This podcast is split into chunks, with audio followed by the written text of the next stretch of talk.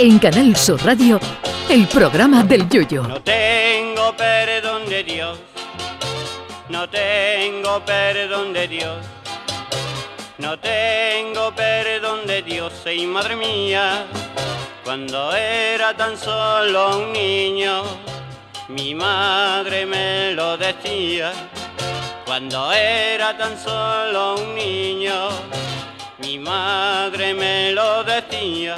La suerte está a la vuelta de la esquina, ya sea la mala o la buena. ¿Cuáles cree que son ustedes las posibilidades de morir porque te caiga una vaca encima mientras estás orinando cerca de las vías del tren? Pues exactamente eso es lo que le ha sucedido a un anciano en la India, que ha fallecido cuando un tren arrolló a una vaca y el cuerpo del animal impactó sobre el pobre hombre que le estaba cambiando el agua al canario cerca de las vías del tren.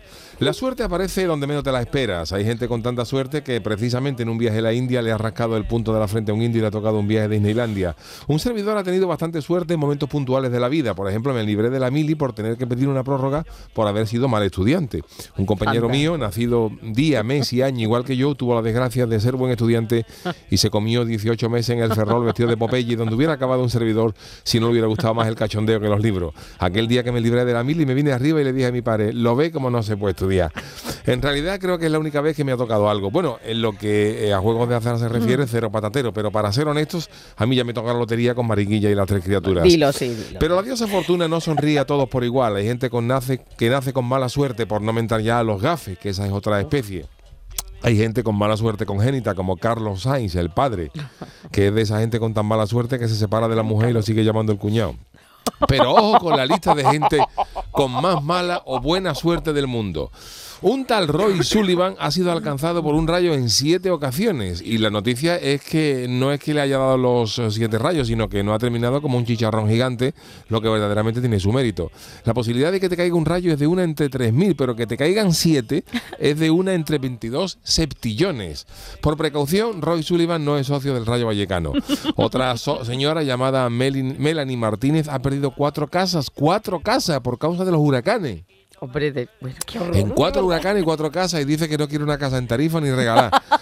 En 2011, en un pueblo de Huesca llamado Sodeto, de unas 70 personas que había en el pueblo, le tocó la lotería a todo el mundo, a todo el mundo. El que menos con 100.000 euros y al que más con 2 millones, menos a uno. Un griego llamado Kostis Mitsotakis, que yo no sé qué hace allí, pero fue el único que no vio un duro. Una señora llamada Violet Jessop de Inglaterra se hundió en un barco llamado Olympic, luego naufragó también con el Titanic y finalmente se hundió con otro barco llamado Britannic. Se desconoce si esta señora viajaba en el vaporcito del puerto cuando se comió la pared del muelle de Cádiz. Y el más gordo de los gafes es el hijo de Abraham Lincoln.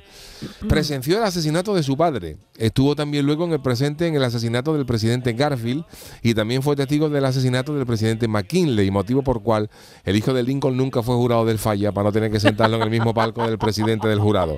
En fin, que como ven, esto de la suerte es relativo, pero en lo que coincidimos es que estas personas tuvieron muy mala suerte, no porque les pasara estas cosas, sino porque cuando nacieron no existía el programa del. Yuyu. Y eso sí que es mala suerte. Ay, mi velero, velero mío, Canal Sur Radio. llévame contigo a la orilla del río. El programa del Yoyo.